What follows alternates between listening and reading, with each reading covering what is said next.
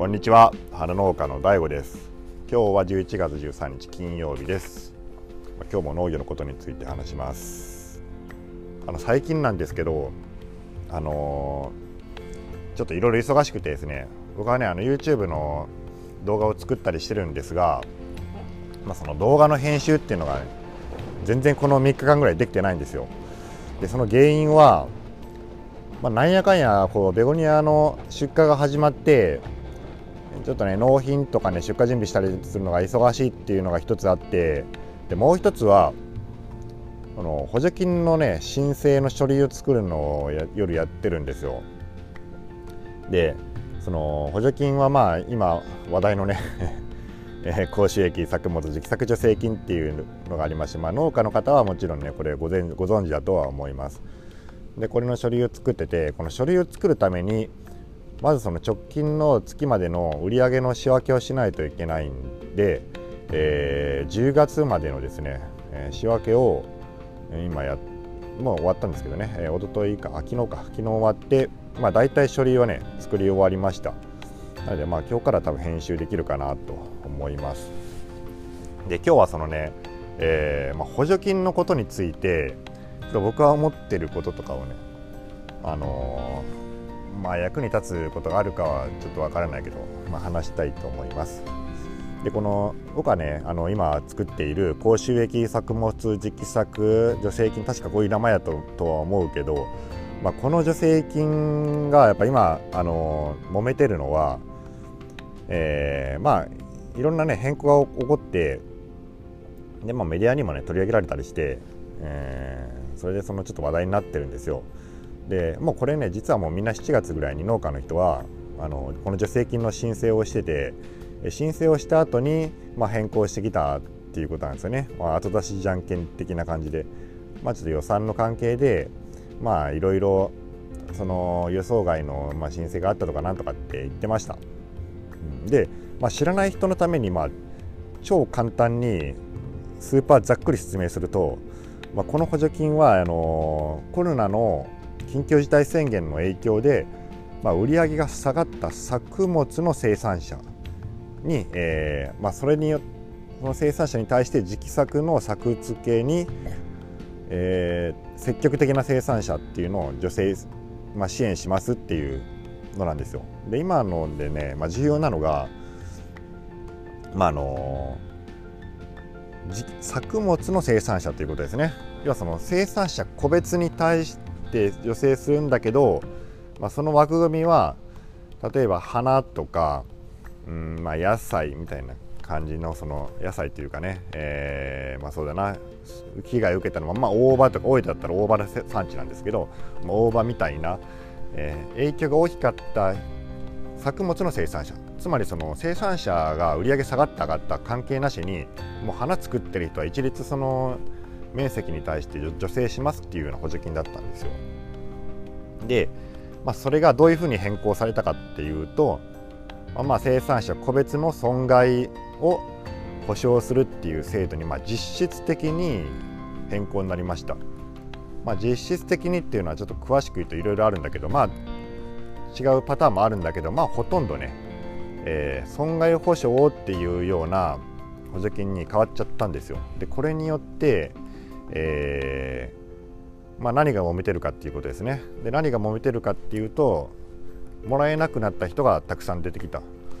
つまりあの作物に対して例えば僕が作ってる花なんかはね、まあ、花は一律 10R あたり、えー、80万円現金を補填しますっていう制度だったんですけどその損害保障っていうのがついたので、えーまあ、花でもですね、まあ、影響を受けてない人も結構いるんですよ。でそういう人はもらえなくなったってことです。だからまあそういう人たちが、えー、まあ怒ってるってことですね。まあもらえなくなった人も怒ってるしえーまあ、減らされた人がほとんどなので損害保障だから、まあ、80万っていうのはなかなかでかい金額だったもんで、えー、80万もらえなくなったっていうことで、まあ、話が違うじゃねえかっていうふうにまあ怒ってるんですよ。まあ、この是非についてはですね、えー、まあいろいろまあありますけどね、まあ、なんか僕なんかこう見てたら、えー、まあ、農家のね、えー、味方をする人ももちろんいるし、まあ、人に、まあ、一般の方はね、えー、そんなね補助金を当てにして例えば機械を買っちゃったみたいな人が怒ってるんですけどね。その補助金入ってくるから機械買っちゃったよどうしてくれんだよっていう人が怒ってるんで、まあ、そんな機械買うのおかしいじゃねえかとか。まあ一般の人はね、まあ、そういうこと言う人もいるし、まあ、そういうの聞いててね、まあ、正論ですよね。まあその通りというしかないんですけどそんなのね。大体その損害を受けてないんだからそんなんもらうのがおかしいじゃねえかって言われたらそうなんですよね。そういう人たちは。被害を受けてないわけですから。うん。まあなんですけどね。まあ一言だけまあ僕が言いたいのはまあお金あげるよと言われていえそれもらう理由がないので断りますと言える人だけがまあ農家に対して石を投げなさいということですね。えー、イエス・キリストもそういうふうに言ってました、まあ、ちょっと違うかもしれないけどね。まあそれだけがちょっと言いたいですね。でもね、まあ、農家もね農家でそんなあんまりねその怒り散らかすのもどうかなとは思いますけどね。あとはその、まあ、この制度を作った人もまあ、そのきっかけはですね多分まあ族議員かなんかにこう圧力かけられておそらく、まあ、作れそういうのやれって言われてやったんでしょうけど、まあ、やっぱこういうのをね予算を引っ張ってくるのも大変だしやっぱりその農家の人たちを思ってその霞が関の官僚の方たちも、まあ、作ったと思うんですよ。うん、なんでね、まあ、その、まあ、怒りは分かります怒りは分かるけどあんまりねそのその官僚の人たちをね、まあ、責めるのも得策じゃないかなと思います。でやっぱ今後ねあのそう言ってね一生懸命仕事して別に官僚の人たちはこういうの作ったって給料上がるわけじゃないのにこの作ってくれたんでそれをねその制度が甘かっただなんだかっつってまあ批判するのはいいですけどもうそのあまりにもねこう、うん、非難するっていうかね特にこの担当説明に来た担当の人なんかにこう文句を言ってからもう困らせるみたいなことはね、まあ、あんまりこのまあ、言う言うべきことは言うですけど言う,、うん、言うのがいいですけどね、まあ、ほどほどにしといた方がいいかなと僕は思ってます。で、まあ、で、お前はどうなんだということなんですね。まあ、この大悟、話してる大悟はどうなんだということなんですけど、まあ、僕はね、まあ、この補助金はもらえるんですよ。で、あの、一応昨日仕分け終わったんですけどね、まあ、大体半半分ぐらいね、売り上げがなってます。うん、あの、やっぱ5月ね、ちの主力にしてる母の日がかなり、まあ、あの、ほとんど3割ぐらい廃棄したし、まあ注文もねほとんどなかったんで、えー、まあ、もらえるんですよね。でこのまあ補助金のことなんですけどね、まあ、こういう農業関係のまあ補助金っていろいろあるっていうふうなまあ、実際ありますね。いろいろあります。でまあ一般の人なんかはね農業やってない人なんか農家は補助金が多いっていうイメージがあるんじゃないでしょうかね。でまあ確かにあるんですよ。でこういうのはねまあもらえるべきものはもらうん？もらえるものはもらう方がいいっていう人とですね。まあその補助金にそんな頼っちゃだめだよっていう人もいてえまあいろんなこと言う人がいるんですけどまあそれはねどっちもね一理あると思います。で一理あると思ってまああのただ僕はね考えなんですけどね。あの農業の補助金ってその土木とかですねまあ、そういうのの予算が昔から結構多かったんですよ。まあ、これ前も話しましたけどね、まあ、農道を作ったりとか、まあ、そういうのもね農業補助金の中に入ってたりしてまあ、それって本当に農家の補助金なのとか思うようなことも結構あるしあと、まあ、農協のそのライスセンターとかそうそうですねそれ農協の補助金も一応その農業補助金の中入ってたりとか、まあ、あとはねその今回みたいなあの現金を給付するんじゃなくて機械とか施設に対しての補助金っていうのがね、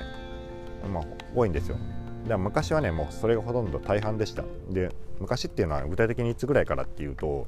民主党政権になってぐらいからそういう直接的なその現金を給付する補助金がまあちょっと出てきたんですよ。で、えー、まあその補助金っていうのはねあのそういう直接補助金っていうのは海外では結構まああってあるらしくて、えー、手厚いと言われててあの収入に対するその補助金の割合っていうのはあの海外の方がまあはるかに高いらしいですね。まあ、これは多分土地利用作物の話なんじゃないかなと思います。まあ、ちょっとここはねあの正確には分かりませんけどとりあえず海外の方が直接現金をもらうことが多いとは言われています。で民主党政権に変わった時にできたのがですね農家個別所得保障制度っていうのができたんですよ。でこれがですねおそらくまあ僕があの記憶が正しければ、まあ、直接的なその補助金の橋だったんじゃないかなっていうふうに思います。でこれはあのー、まあ、農家の面積に対してその確かね2万円とかな、まあ、そんなんだったかな。なんか最初ね民主党が選挙やった時は確か6万とか GR6 万とかなんかそんなこと言ってたような気がするけど結果的に多分そのまあえー、そこ予算が取れなかったのだかなんだかで、まあ、2万円とか最終的には多分1万6000円ぐらいになったのかな。最終的には、うん、一応これ自民党の政権になってからも続いたんですけど、うん、そういうで名前がね農家個別所得保障っていう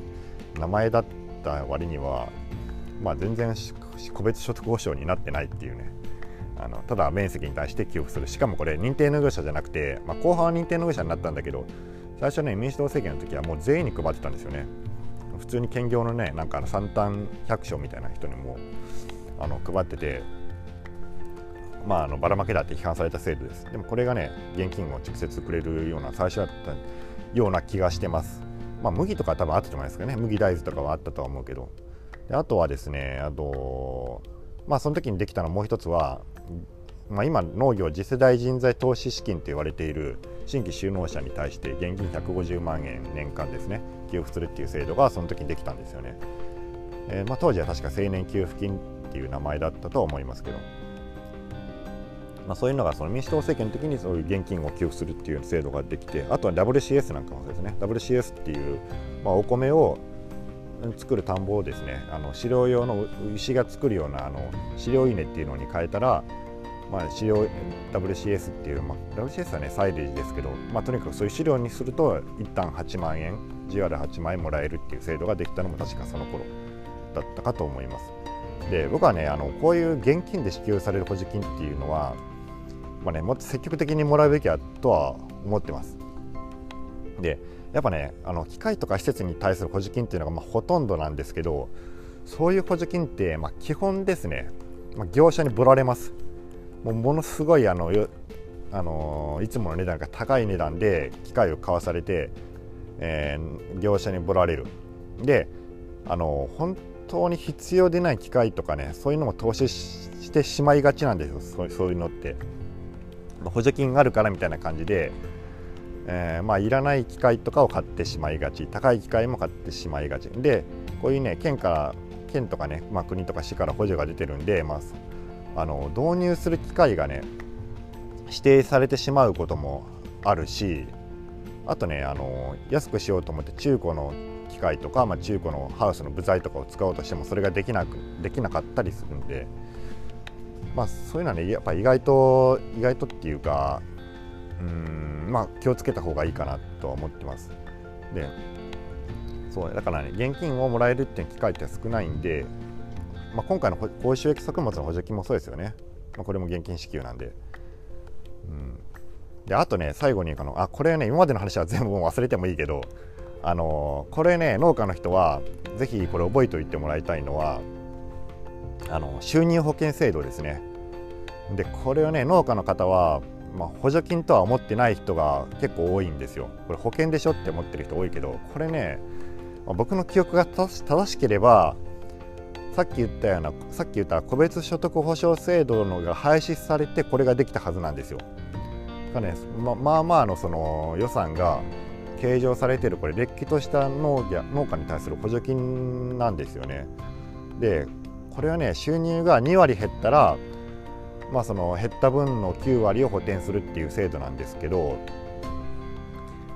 まあ、これでね結構入ってない人が多くて、まあ、今年はね今年からやっぱコロナとかのあれで収入が下がった人も多いんで結構入ったっていう人も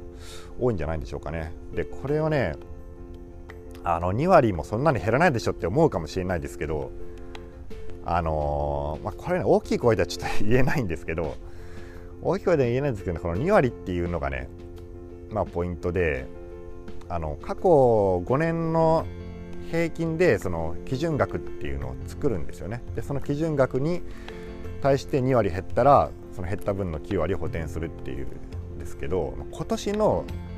作付けの、まあ、目標も入れられますだから今まで過去5年は例えばずっと売り上げが上がってきたとしてもですよ利上げが上がってきたっていうことは基準額が結構その何て言うかなあの低めになる低めは高めになるか。だからまあなかなか出にくいことには、まあ、なるんだけどなるんですけど、まあ、今年はえっとね、まあ、ちょっと面積広げると、まあ、作付けを増やしますとかね、えー、言って、まあ、品質も上げて単価を上げますみたいな感じでその言うわけですよ。そうするとですね、えー、基準の売り上げが上がります。単価をちょっと上げたりしてね、えー、でそれするとやっぱ出やすくなってでこれね、まあ、ちゃんと予算もついてるんで農祭の人がこれ担当でやるんですけどね、まあ、割とそういう意欲っていうのは聞いてくれるんですよね。あ嘘はダメですよでも。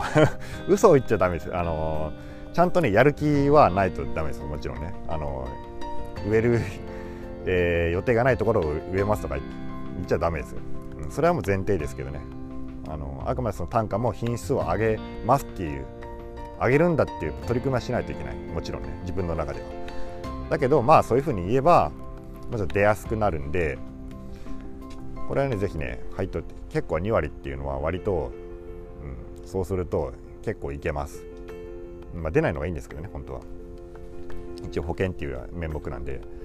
であの掛け金がね高いって言ってみんな言うんだけど、まあ、掛け捨てはね2割か3割ぐらいなんですよそのうちの。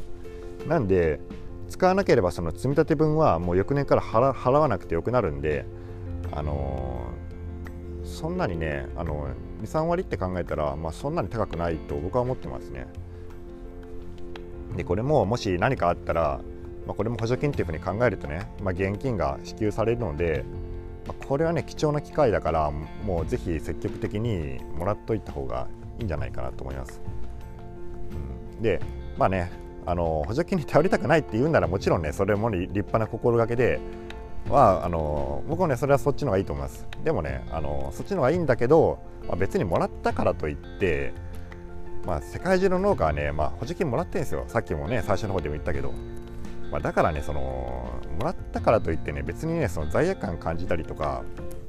まあ、する必要は僕はないと思います。うん。まあ、日本はねなんならもう少ない方や方って言われてるんで。まあそのさっき言ったようにねあの現金でもらえるっていう機会は少ないんであのまあ、ちょっと手間かもしれないですけどね、まあ、そういう収入保険とかね、まあ、収入保険はねもう絶対とは言わないけど、まあ、ほとんどの人入った方がいいと僕は思ってますね。まあ、これぜひねあの共済の方なんかに言ったらすぐ説明に来てくれるんで、あの、まあ、検討してみてはどうでしょうか農家の方はですね。はい。じゃあちょっと長くなってしまいましたけどこれで終わります。それでは皆さんごきげんよう。